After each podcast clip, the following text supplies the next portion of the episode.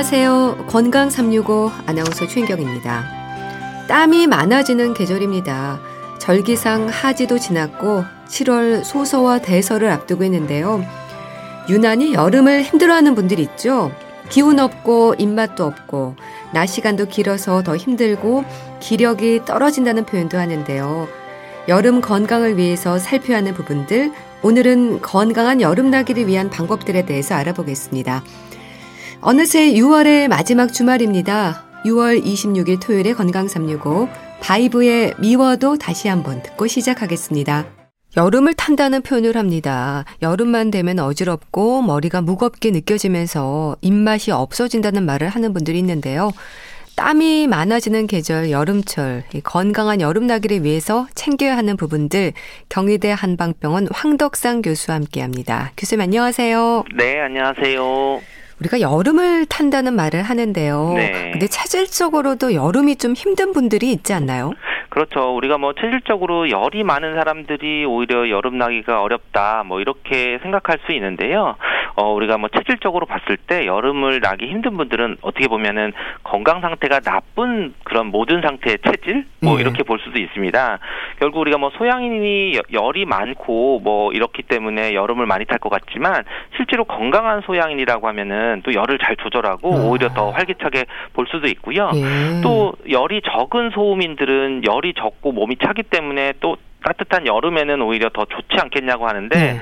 오히려 더 기운이 떨어지고 아. 또 소화력이 떨어진 데다가 더 떨어져서 찬 거 조금만 먹어도 배탈 나고 기운 없고 더 힘들어하는 사람도 있고요.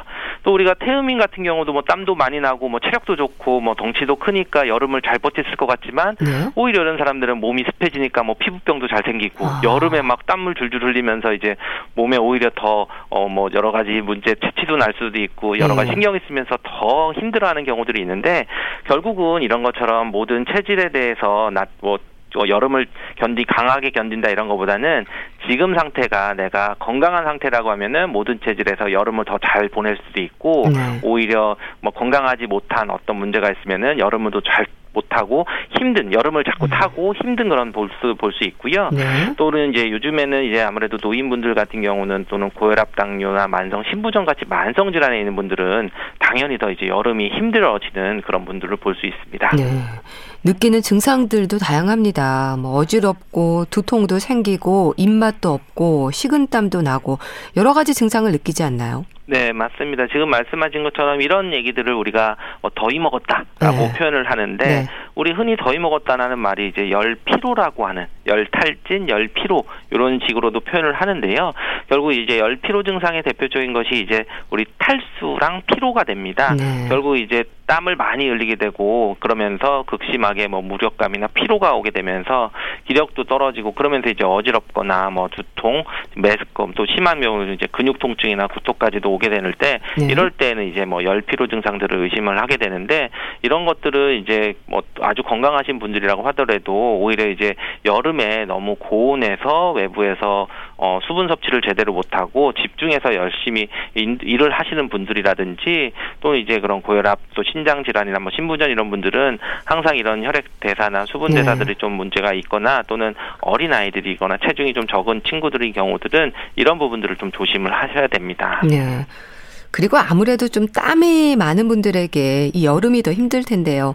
기가 빠지는 듯하다 이런 표현도 하십니다. 어떨까요? 그렇죠. 우리가 한의학에서는 이제 땀이라고 하는 것이 단순하게 뭐 우리 수분이 빠져나가거나 체액이 빠져나가는 게 아니라 결국은 우리 몸에 있어서의 그런 땀이라고 하는 것은 피와도 같은 존재라고도 볼 수도 있거든요.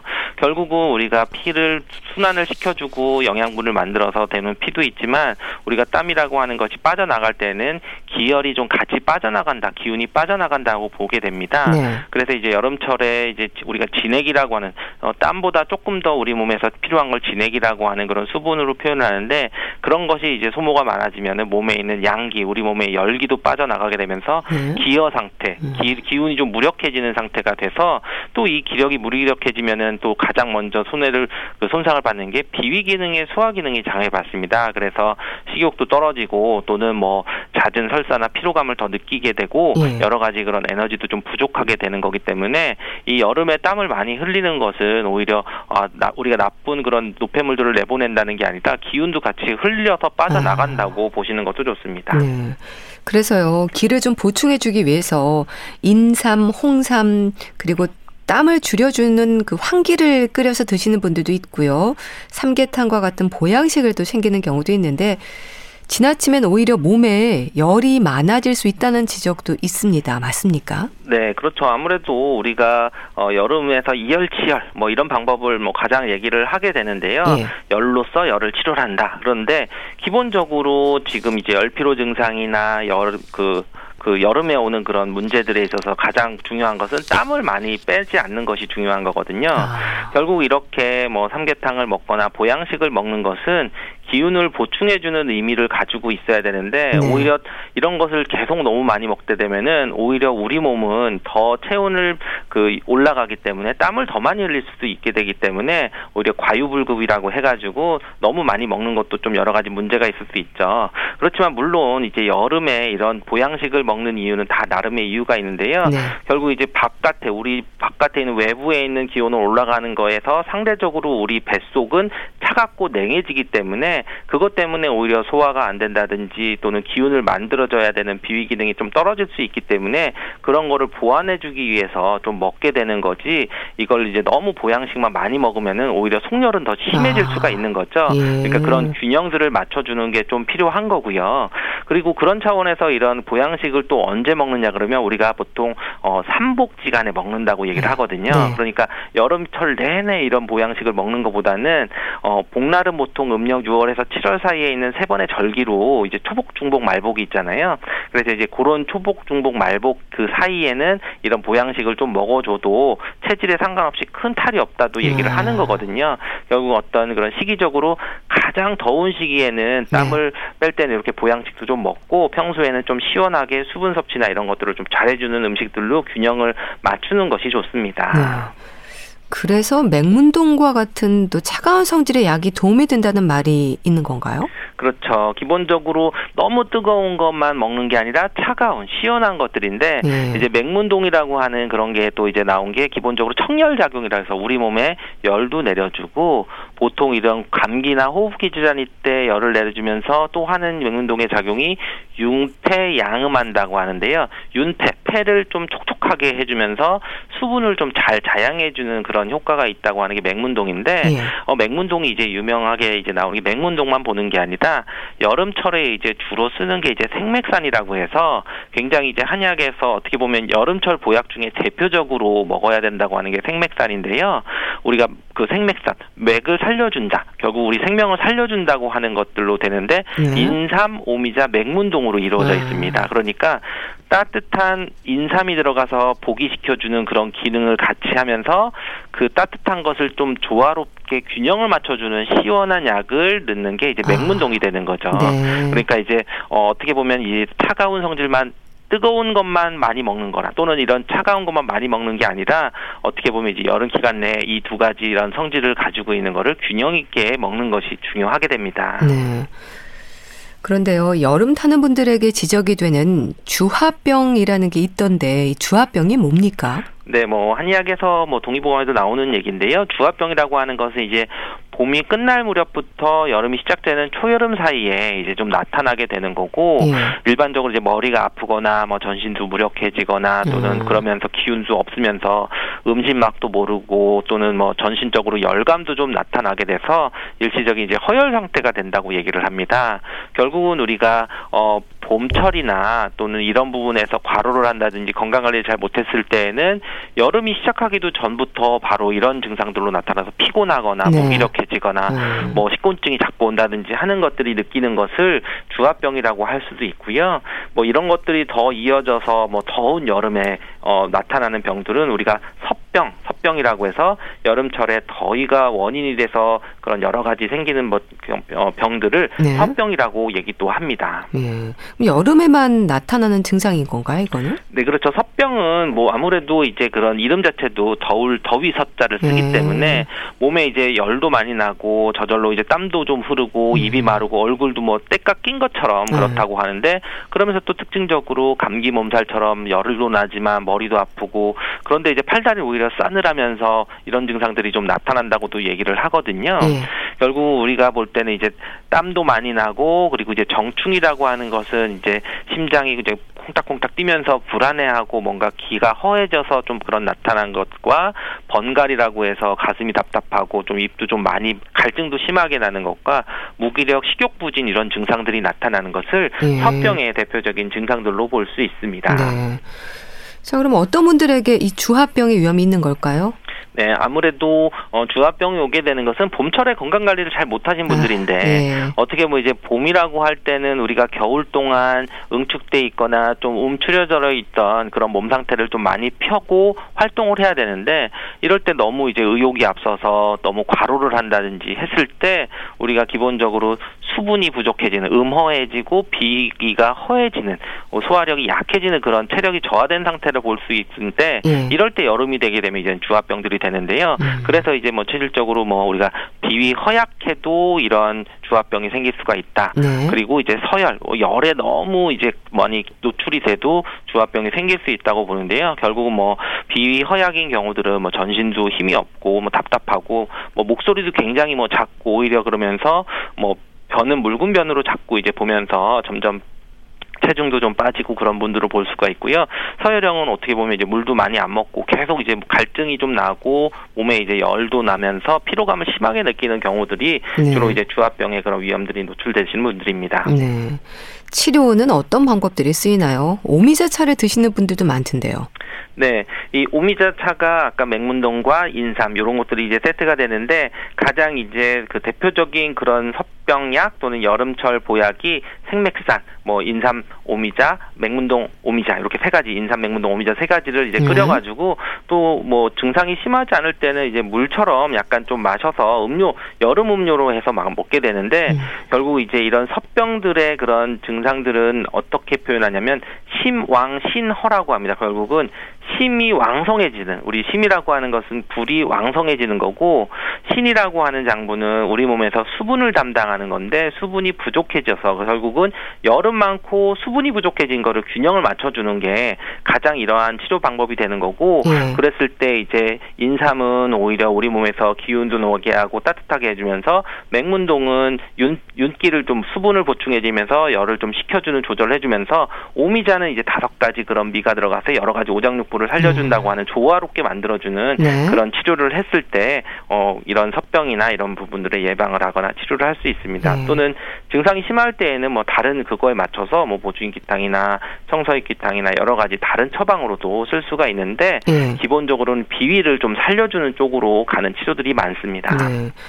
그러면 체질과 상관없이요. 인삼, 오미자, 맹문동을 끓여서 드셔도 되는 건가요? 어, 그게 기본적으로는 이제 만약에 여름철에 땀을 많이 나게 되고 네. 그리고 뭐 외부에서 있는 그 시원한 데가 아니라 더위를 많이 타거나 하실 때에는 기본적으로 약 보다도 오히려 그렇게 물 대신 음. 뭐 여름에 차 다른 차 커피나 이런 다른 차보다도 네. 뭐 차로 이렇게 한 잔씩 계속 드시는 것도 많이 좀 좋은 방법이 될 수 있습니다. 이런 것들을 좀 연하게 해서 드셔야 되는 거죠? 그렇죠. 아무래도 너무 진한 거보다는 이게 이렇게 드실 때는 분명히 이제 그 진하게 드시는 거는 약으로서의 그런 효능을 보는 거고 예. 어떤 뭐 병이 온 상태는 아니고 예방적인 차원에서 좀 몸의 균형을 맞춰준다고 하는 것은 우리가 그냥 차라고 생각하는 그런 예. 음식이라고 생각하시고 연하게 해서 좀 수시로 물처럼 드시는 것도 좋습니다. 네. 그럼 좀 몸이 좀 허약하신 분들 같은 경우에는 이제 미리 여름을 대비해서 보약을 좀 챙겨 드시는 건 어떨까요? 어, 물론 이제 보통 우리가 흔하게 여름이 돼서보다는 네. 가장 보약을 언제 먹는 게 좋아라고 많은 분들이 물으시면은 환절기에 드시는 것들이 가장 좀 유리할 음. 수가 있는데요. 네. 보통 이제 환절기라고 하는 게 뭐 봄에서 여름으로 갈 시기 네. 또는 여름에서 가을로 갈 시기 요런 변화됐을 때 뭐 알레르기도 많이 생기고 또는 뭐 이석증도 많이 생기고 여러 가지 우리 몸에서 전신 면역력이 떨어지는 것들을 많이 경험할 수도 있거든요. 네. 기온도 변화가 되고 내 몸이 거기에 적응을 못하기 때문에 그래서 오히려 이제 그럴 때는 여름이 오기 전에 내가 네. 아, 여름이 좀 심하게 좀 증상들이 뭔가 있고 불편한 게 있어 그러면은 그 시간대 와서 좀 보약이나 그런 것들 체질에 맞게 약을 드시는 게 좋은데요. 어 실제로 진료실에서 보면은 재밌는 게 한 어, 매년 이제 진료 때문에 약을 처방을 받으러 오시는 분들이 있는데 네. 오시는 분들이 요 시기들 뭐 한 5월 달 시작할 때 와서 그때 되면 이제 매년 와서 약을 지으시는 아. 분들이 몇 년을 보면 나중에 보면은 아 요때 돼서 좀 뭐가 불편하시는구나 그래서 예. 잘 지내시다가도 요때 한 번씩 이제 와서 드시는 분들도 있어서 예. 뭐 그런 것도 좀 그 어떻게 보면 이제 지혜로운 방법일 수 있습니다. 네. 참, 이 여름이라는 계절은요, 아무래도 더위와 습기로 채워지지 않습니까? 면역 기능이라든지 챙겨야 하는 부분들이 더 많지 않을까 싶은데요. 네, 아무래도 우리가 여름이라고 얘기하면 우리 몸에서는 그 제일 중요한 게 심항 신해라고 해서 뭐 스트레스나 이런 거 화기 심장의 화기가 왕성해지고 수분이 담당하는 그런 신장 기능이 약해지는 것들이 가장 이제 특별 특징적으로 볼 수 있는데요. 결국 이제 심장이라는 것은 우리 몸에서 열을 주관하는 장비이기 때문에 또 열 손상을 받기도 쉬운 거고 또 우리가 뭐 체력, 뭐 정력, 면역력 이런 것들을 담당하는 게 심장으로 보는데 기본적으로 그런 부분들이 좀 약 해지는 수분이 약해질 수밖에 없기 때문에 우리 몸에서 가장 오장 중에서 중요한 심장과 신의 병이 생기거나 균형이 빠지 떨어질 수 있기 때문에 이 시기에는 음. 면역력도 당연히 떨어질 수도 있고 그런 부분의 균형들을 맞추는 것이 굉장히 중요할 수 있습니다. 네. 또 특히 노인들의 경우에는 살펴야 하는 부분들이 더 많지 않을까요? 네, 아무래도 이제 더위나 이런 것들이 오면은 또는 폭염, 갑자기 이제 그 온도가 올라가거나 또는 이랬을 때 탈주 증상이 오거나 또는 네. 그러면서 이제 심장이 좀 과부하로 인해서 음. 뭐 심근경색이나 뭐 뇌졸중이나 이런 것들의 위험성이 더 올라갈 수가 있으시고요. 네. 그리고 또 이제 뭐 우리 만성 질환들을 대부분 다 하나씩 가지고 계실 수 있으니까 특히 이제 고혈압이나 뭐 당뇨병이나 또는 만성 신부전이나 이런 경우들은 오히려 이제 수분 섭취가 또 잘 안 되고 더울 때에는 오히려 이것 때문에 여러 가지 문제가 올 수 있습니다. 네. 그래서 우리가 고혈압 환자 같은 경우는 오히려 너무 덥다고 해서 찬물로 너무 강하게 자극을 아. 줘서 온도 변화를 했을 때는 또 혈관이 확장되는 거나 이런 것들이 급격하게 변하기 때문에 혈압의 변화들도 급격하게 올 수 있으니까 조심하셔야 되고 네. 어, 당뇨 환자인 경우들은 이제 수분 보충을 이제 충분히 해주시는 게 중요한데 오히려 이제 수분 보충이 잘 안 되고 하면 오히려 혈당이 갑자기 올라가거나 또는 거꾸로 저혈당 증상이 오거나 해서 오히려 더 심각한 그런 합병증이 유발될 수도 있고요. 그리고 이제 만성 신부전 환자인 경우들은 오히려 조금 주의하셔야 되는 게 보통 그 여름철 그 과일들이 뭐 수박이나 뭐 바나나 이런 것들이 아무래도 시원하고 많이 먹지만 네. 이런 것들이 또 칼륨 성분이 아, 많아서 칼륨이요. 네, 음. 오히려 그런 신부전 환자들에게서 조금 더 몸에 나쁠 수가 있거든요. 그러니까 제철 과일이라고 막 드시는 것보다는 네. 오히려 요 여름철에 나오는 그런 그 과일 중에서 칼륨 성분들이 많은 수박이나 바나나, 오렌지, 키위 이런 것들은 조금 주의를 하셔서 좀 섭취를 좀 제한을 두시는 것이 좋고 그냥 단순히 수분 섭취를 충분히 해주시는 거 붓기 때문에 수분 섭취를 좀 깊이 하시는 분들도 있는데 오히려 그렇게 잘 드셔야 되는 분들도 있습니다. 네. 또 기온 차에 따른 위험도 있을 것 같습니다. 냉방병의 위험도 있지 않나요? 네, 뭐 어, 어떻게 보면 이제 서풍이라고 얘기를 하는 그런 내용이 나오는데요. 이 서풍이 냉방병에 해당이 되는데 네. 뭐 이게 동의보감에도 나오더라고요. 그러니까 옛날에도 서늘한 정자나 물 속에 있다가 또는 뭐 생 것과 찬 것 과실을 너무 많이 먹어서 속이 상하는 것이다라고 얘기를 했는데요. 네. 결국은 이제 어 우리가 너무 더운 여름이지만 항상 속은 더 냉해질 수 있고 차가워질 수 있는데 너무 뭐 차가운 그런 냉방이 잘 된 곳에 오래 있으면은 우리가 여- 체온을 조절 하는 능력이 떨어져서 오히려 몸도 좀 아프게 되고 찌부둥해지고 뭐 콧물 감기 증상도 좀 생길 수 있고 네. 또는 뭐 이제 손발도 붓고 뭐 피로해지거나 집중력도 저하되고 뭐 여성 같은 경우 이제 냉증이나 이런 것들이 좀 심해지는 그런 냉방병의 증상들을 보일 수가 있기 때문에 우리가 여름에는 여름 같은 날씨를 좀 즐기고 어 물론 시원하게 있지만 더울 때는 좀 더워주고 그리고 음. 그런 온도에 대해서 좀 적응하는 능력들을 예. 키우는 것이 훨씬 건강한 방법입니다. 네. 냉방병도 조심해야 되고 반대되는 일사병의 위험도 조심해야 할 텐데요. 그렇죠. 아무래도 우리가 뭐 외부에서 이 어, 그 장기간 노동을 하시거나 이랬을 때에는 오히려 일사병 또는 열사병 이런 것들을 좀 조의를 하셔야 되는 게요. 예. 일사병은 그냥 이제 땀도 많이 나고 뭐 근육 경련이 날 수도 있고 그렇지만 열사병 같은 경우에는 오히려 체절 체온 조절 기능이 제대로 작동하지 않아서 이제 체온이 이제 40도 이상 올라갔을 때는 이제 열사병으로 가시고 심하면은 뭐 의식을 잃고 혼수 상태에 빠질 수 있기 때문에 네. 이럴 때는 이제 어, 응급 상황으로 보셔야 됩니다. 그래서 적극적으로 빨리 이제 치료를 하셔야 되는 거고 물론 이런 열사병이나 일사병을 예방하기 위해서는 항상 이런 근무 환경이나 이런 부분에 있어서 수분 섭취를 충분히 하거나 네. 중간 중간에 휴식을 하거나 체온이 너무 올라가지 않거나 그리고 기본적인 그런 뭐 고혈압 당뇨나 기저질환들이 있는 것들을 잘 관리하는 것이 무엇보다 중요합니다. 네. 그리고요, 여름에 유난히 설사라든지 장염을 겪는 분들도 많던데요. 식습관에 있어서도 조심할 부분들이 있지 않을까 싶습니다. 그렇죠. 여름철에 오히려 배탈이 좀 더 잘 나고 장염이 왔다든지 얘기를 할 수 있는데 네. 결국 이런 것들이 보면은 뭐 다른 잘못된 음식으로 뭐 우리가 상한 음식을 드시는 그런 식중독일 수도 있지만 그런 게 없이 그냥 아이스크림만 좀 여러 번 많이 먹었더니 배가 차지면서 오히려 뭐 설사를 하시는 분들도 있는데요. 네. 이런 경우는 이제 속이 평소에 소화기력이 약한데 비위 기능도 떠, 비위 기능도 떨어져 있고 그러면서 이제 냉해지니까 더 어 복통 설사 이런 서, 여름에 설사가 올 수가 있습니다. 그렇지만 이런 것들은 이제 평소에 이제 음식들을 조절하시는 분들도 있고 그렇지만 이제 우리 어, 어떻게 보면 이제 노인분들이 점점 이제 좀좀 신경 쓰셔야 되는 거는 여름에 이제 식중독 같은 경우들을 네. 좀 주의를 하셔야 되는데 네.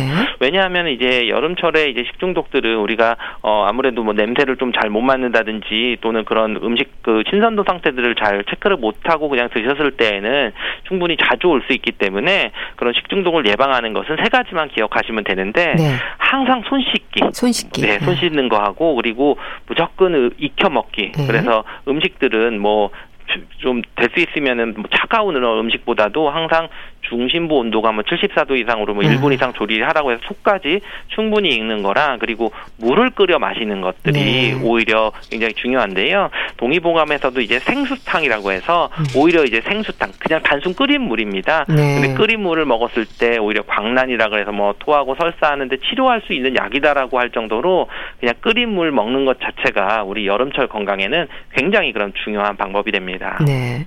또 땀이 많을수록 체력도 기력도 떨어지잖아요. 이 부분에 대해서도 짚어주세요. 그렇죠. 아무래도 여름철이 돼서 어, 체온이 올라가면서 나는 그런 땀보다 오히려 가만히 있어도 줄줄 흐르게 되면서 정말 기운도 없고 소화도 안 되는 그런 피로감을 느끼게 되는 그런 것은 오히려 기운이 빠져 있는 것이고 보충을 해줘야 되는데요. 네. 이럴 때는 우리가 기운을 올려주고 땀을 좀 멈게 해주는 환기 같은 것이 굉장히 좀 도움이 될 수가 있습니다. 그래서 보통 이제 인삼과 환기가 좀 비슷할 수는 있는데 네. 환기가 오히려 조금 인삼보다는 열을 올리는 거는 조금 적으면서도 음. 기운을 올리면서 뭐 세살을 돋게 한다든지 약간 이뇨작용도 있어서 오히려 뭐 수분을 좀 조절해 줄 수 있는 것도 좀 있 으니까 오히려 이제 여름철에는 어 환기 같은 것도 조금 차로 드신다든지 좀 심하게 땀을 흘릴 때에는 좀 이용하시는 것도 좋습니다. 네. 한의학에서 표현하는 열병, 서병이라는 게 여름철 계절병을 뜻하는 거죠. 이 특징적인 부분과 피해갈 수 있는 방법에 대해서도 조언해 주세요. 네, 아무래도 이제 열병, 서병이라고 하는 것이 뭐 여름철에 이제 계절적인 특성도 있지만 네. 요즘철에 좀 강조하는 것은 이제 청심을 해야 된다. 즉 우리 몸에서 심왕신 허해지는 그러니까 심장이 열을 받는 마음이 열을 받는 화가 많이 나는 그런 스트레스가 또 가장 큰 여름철 원인이 될 수도 있기 때문에 네. 마음을 시원하게 해주는 청심 음. 여름철이라고 해서 스트레스를 받지 않게 하고 그리고 그것 때문에 너무 속 끓여서 우리 진기를 손상받지 않는 것이 중요하기 때문에 네. 오히려 이런 것들을 좀 완화하게 할 수 있는 여름은 그냥 여름처럼 어느 정도 좀 열도 좀 내고 좀 기분 좋게 좀 휴가도 즐길 수 있거나 아니면은 좀 휴식을 취하는 부분들을 좀 수시로 하는 것들을 하면서 네. 우리가 더운 여름에는 왜 복날이라고 하는 그 복자가 엎드릴 복이거든요. 결국 이제 충분한 휴식을 취하고 틈틈이 이제 가벼운 운동이나 이런 거를 유지를 할 때 여름철을 좀 건강하게 잘 지내는 방법일 수 있습니다. 네, 알겠습니다. 자, 여름철 건강한 여름 나기를 위해서 챙겨야 하는 부분들 짚어봤는데요. 경희대 한 방병원 황덕상 교수와 함께했습니다. 말씀 감사합니다. 감사합니다. KBS 라디오 건강 365 함께하고 계신데요. 이예린의 포플러 나무 아래 듣고 다시 오겠습니다.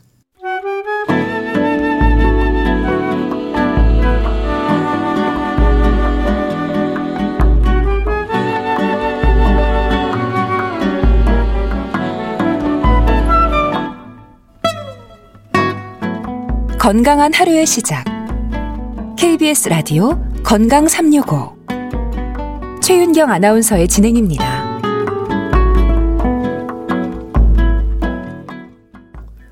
KBS 라디오 건강 365 함께 하고 계십니다. 주말의 건강책 정보 보컬럼니스트 홍순철 씨와 함께 합니다. 안녕하세요. 네, 안녕하세요. 오늘 소개해 주실 책은요. 일단 저부터 좀 뭔가 뜨끔하네요.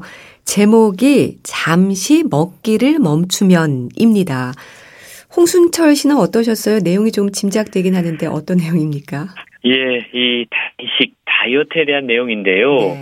사실 제목만 보면 아 이게 요즘 세상에 가능할까라는 생각이 들 정도로 먹는 걸 멈춘다라는 게 참 어려운 세상에 우리가 살고 있는 것 아, 같아요. 맞아요. 그러면서 여름철이 되면 아 왜 이렇게 나 자꾸 살이 찌지? 어, 어떻게 어떻게 하면 살 빼지? 이런 다이어트에 대한 관심이 또 많이 늘어나지 않습니까? 네. 많은 분들이 비만 때문에 고통받고 있고 다이어트에 대한 관심이 참 많아요. 그리고 그런 고민 때문에 사실은 다이어트도 해보고 운동요법도 해보고 참 많은 시도를 합니다. 네. 그런데 그러면서 아 어떻게 하든 소용이 별로 없더라. 다시 요요 오기도 하고 많은 걱정들을 하시는데요. 그런 분들에게 이 책을 강력하게 추천드리고 싶습니다. 네. 단식 치료의 세계적인 전문가들이 함께 쓴 책인데요. 잠시 먹기를 멈추라는 건강 조언을 하고 있습니다. 네. 이 책은요, 일단 어떻게든 체중을 줄일 수가 있다. 그런데 그 뒤에 요요 없이 계속 그 상태를 유지하려면 배고픔을 다스릴 수 있어야 된다라고 강조하고 있습니다. 음. 우리가 다이어트 할 때 뭘 먹어야 될지, 얼마나 먹어야 될지, 이걸 참 관심 있게 많은 분들이 생각을 하고 있는데, 네. 그거에 집중해서는 안 되고요. 아. 언제 먹을 것인지, 그리고 무엇보다 중요한 건 언제 먹지 않을 아. 것인지에 대한 우선순위를 둬야 된다라고 네. 강조하고 있는 거예요. 언제 먹지 않을지에. 네. 그렇습니다.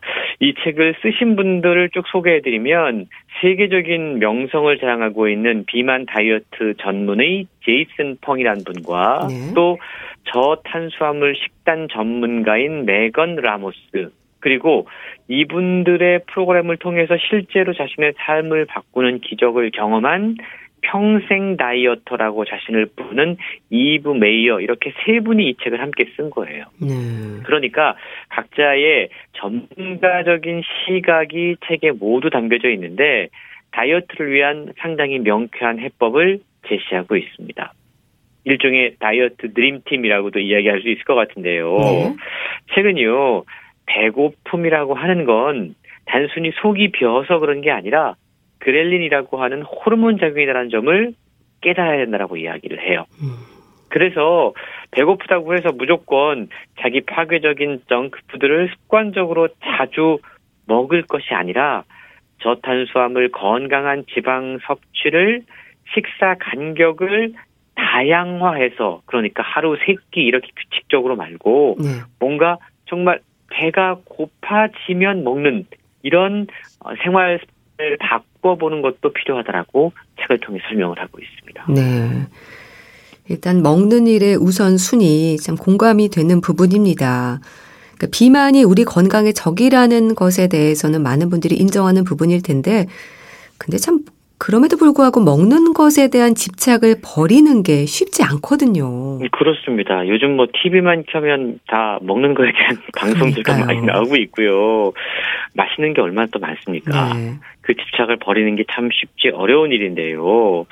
사실 체중 감량, 비만 치료, 어, 건강상의 이유 때문에 뭔가 굶는 거, 식사를 건너뛰는 거, 단식, 이걸 우리가 시도해보고 싶어도 사실 약간 거부감이 있는 분들이 좀 있습니다. 네. 왜냐하면 우리는 어릴 때부터 하루 세 끼를 꼬박 잘 챙겨 먹어라라는 이야기를 들었잖아요. 그렇죠. 그러다 보니까 식사를 건너뛰는 일이 그리 유쾌해 보이지 않고 거부감을 드신다라는 거죠. 음. 그런데 최근 간헐적 단식에 대한 관심이 높아지면서 어떤 간격으로 얼마나 먹어야 할까? 또는 만약에 굶는다면 운동할 에너지는 충분할까? 항상 배고프지는 않을까 이런 궁금증들이 함께 증가하고 있는데요. 네. 끊임없이 먹기를 권장하는 우리 문화 속에서 간헐적 단식이 건강하고 자연스럽다라는 것을 이해하고 실천하는 것은 결국 우리 심리적인 부분에 대한 성찰을 해야 가능하다라는 거죠. 네. 그런 의미에서 이 책은요, 이론적이고 그리고 과학적으로 간헐적 단식에 대한 많은 분들이 품고 있는 오해를 씻어주고 있습니다. 음. 책은요, 배고픔이 느껴질 때 이걸 심리적으로 좀 다르게 생각하는 방법을 제안을 하고 있어요. 네. 아, 배고픔이 느껴진다면 초등학교 때 자신을 괴롭히던 불량배가 찾아왔다라고 생각하라는 거죠. 그렇군요. 음. 배고픔이라고 하는 게 네. 불량배가 일시적으로 잠깐 찾아온 거니까 여기에 굴복하지 말라는 겁니다.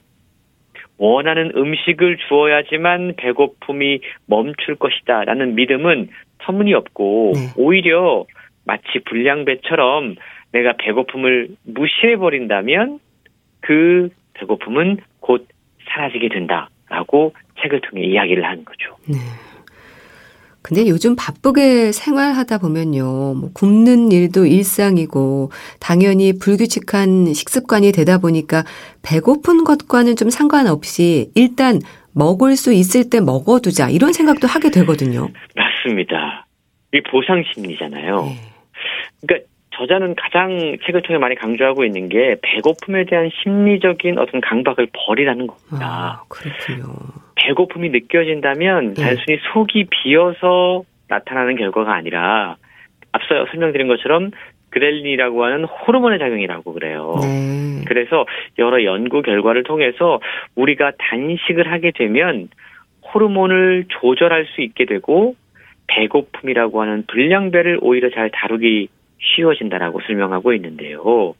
배고프다라는 느낌은요, 우리 몸에 나쁜 게 아니라고 그럽니다. 아, 배고픈 건요, 네. 몸이 지방을 태우고 있다라는 좋은 신호이기 때문에 그 좋은 신호를 즐길 수 있어야 된다. 음, 라는 설명인 거죠. 네. 이걸 조금 단순하게 이야기하자면 우리 몸이 먹은 후에 포식 상태와 먹지 않은 단식 상태로만 존재한다 라고 지금 설명하고 있는데 네. 우리 몸이 포식 상태에 있을 때는 인슐린 수치가 높아집니다. 음.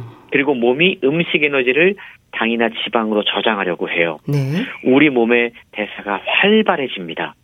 그런데 반대로 단식 상태에 있을 때 인슐린 수치가 낮아지고요.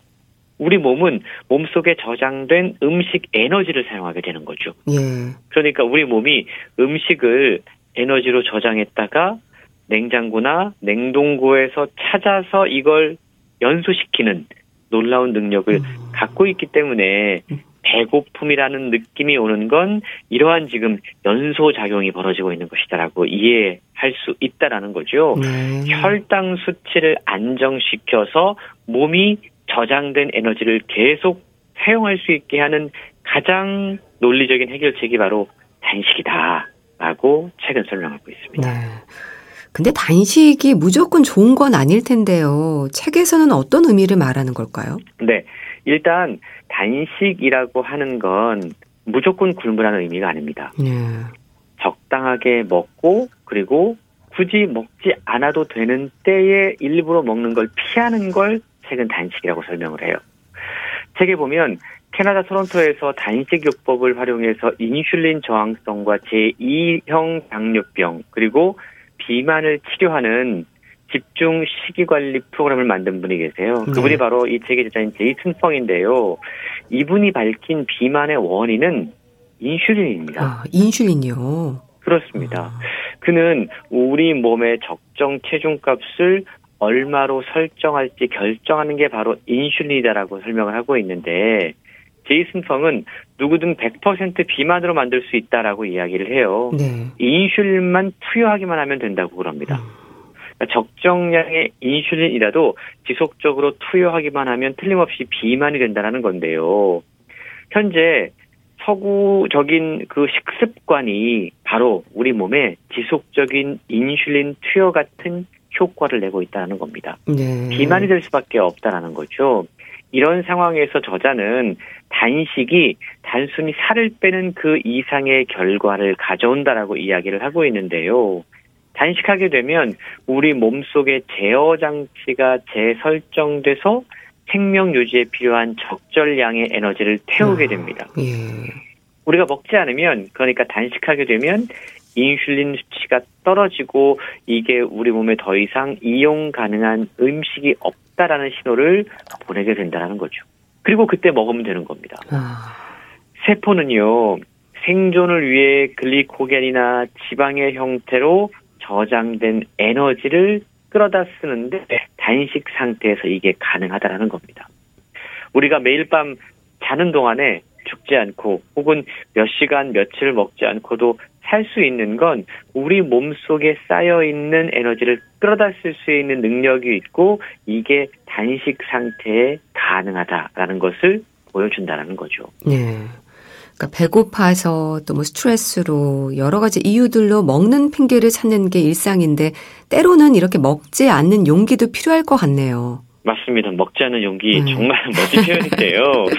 우리가 아무 때나 조금씩 자주 먹는 습관 이게 사실은 좋은 것 같지만 우리를 비만에서 벗어나지 못하도록 만드는 방법이다라고 최근 이야기를 하고 있어요. 네.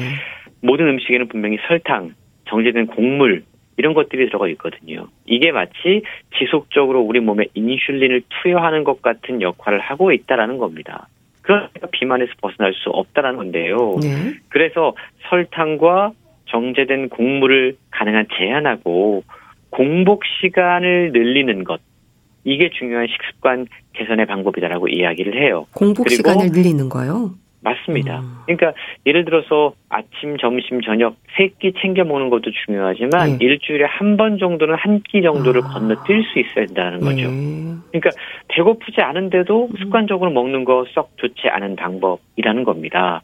우리의 인체 시스템이 이러한 단식을 통해서 스스로 정화 작용을 할 수 있는 것이 정말 궁극적인 다이어트의 방법이다라고 이야기를 하고 있는데요. 네. 우리가 계속해서 인슐린을 자극하는 음식을 먹고 인슐린 수치를 올리고 그걸 계속 높게 유지를 한다면 그리고 하루 세 끼뿐만이 아니고 계속해서 간식이나 식사를 막 챙겨 먹어서 우리 몸을 포식 상태로 머무르게 된다면 단식 상태가 오지 않고 우리 몸에 불필요한 에너지를 끌어다 쓰는 시간이 줄어들게 된다는 겁니다. 네. 이게 참 말로는 쉬운데 실천하기가 좀 어렵잖아요. 그래서 이 책에 구체적인 방법도 함께 소개가 되고 있는데요. 네. 시각화를 음. 제안하고 있어요. 시각화요. 어떤 거냐면 네. 우리의 몸에서 예를 들어 뭐 지방이 좀 많은 부위 빼고 싶은 부위가 있잖아요. 네. 허벅지 같은데 여기다가 일회용 밴드를 붙여놓는 아. 겁니다. 그래서 예. 내가 그걸 볼 때마다 아 나 한 끼 굶어야 돼 단식 어. 중이야 예. 이런 생각들을 할 수 있도록 시각화 이미지를 만들어 내라는 거죠. 나는 절제하는 게 아니야. 내가 배가 고플지라도 나는 굶주리는 게 아니야. 네. 나는 단지 내 오른쪽 허벅지에 저장된 이 지방을 내 몸이 스스로 먹게 하고 있을 뿐이야. 라고 생각하는 것. 이게 정말 시각화를 통해서 다이어트를 손쉽게 하는 방법이다라고 설명하고 있습니다. 네. 참 단식이 건강에 좋다는 걸 머리로는 알아도 정작 실천하기가 쉽지 않을 것 같은데요. 또 효과적인 방법들도 책에 함께 제시가 되고 있을까요? 예, 이 배고픔을 불량배다라고 이해하라고 말씀드렸잖아요. 네. 그러니까 불량배가 찾아오는 횟수를 좀 줄이는 습관, 음. 최근 강조하고 있는데요. 자기 파괴적인 정크푸드를 먹는 대신에 몸에 해가 없는 저탄수화물 건강한 지방 식단으로 가능한 바꾸고 네. 식사 간격을 다양화할 필요가 있다라고 설명합니다.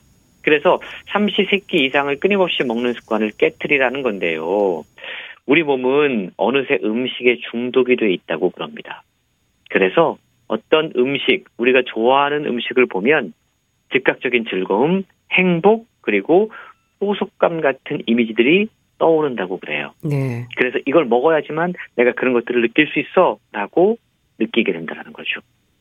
따라서 단식 라이프 스타일을 성공적으로 이어가기 위해서는요, 음식에 대한 생각도 바꿔야 된다라고 이야기를 하고 있는데 음식을 즐겨야죠. 음. 그런데 음식을 바라볼 때 네. 이건 나에게 에너지 그 이상도 이하도 아니야 라고 생각할 수 있어야 된다는 겁니다. 그렇군요. 음식을 보면서 나의 가장 친한 친구, 위안, 보상 이런 것으로 삼아서는 안 되고요.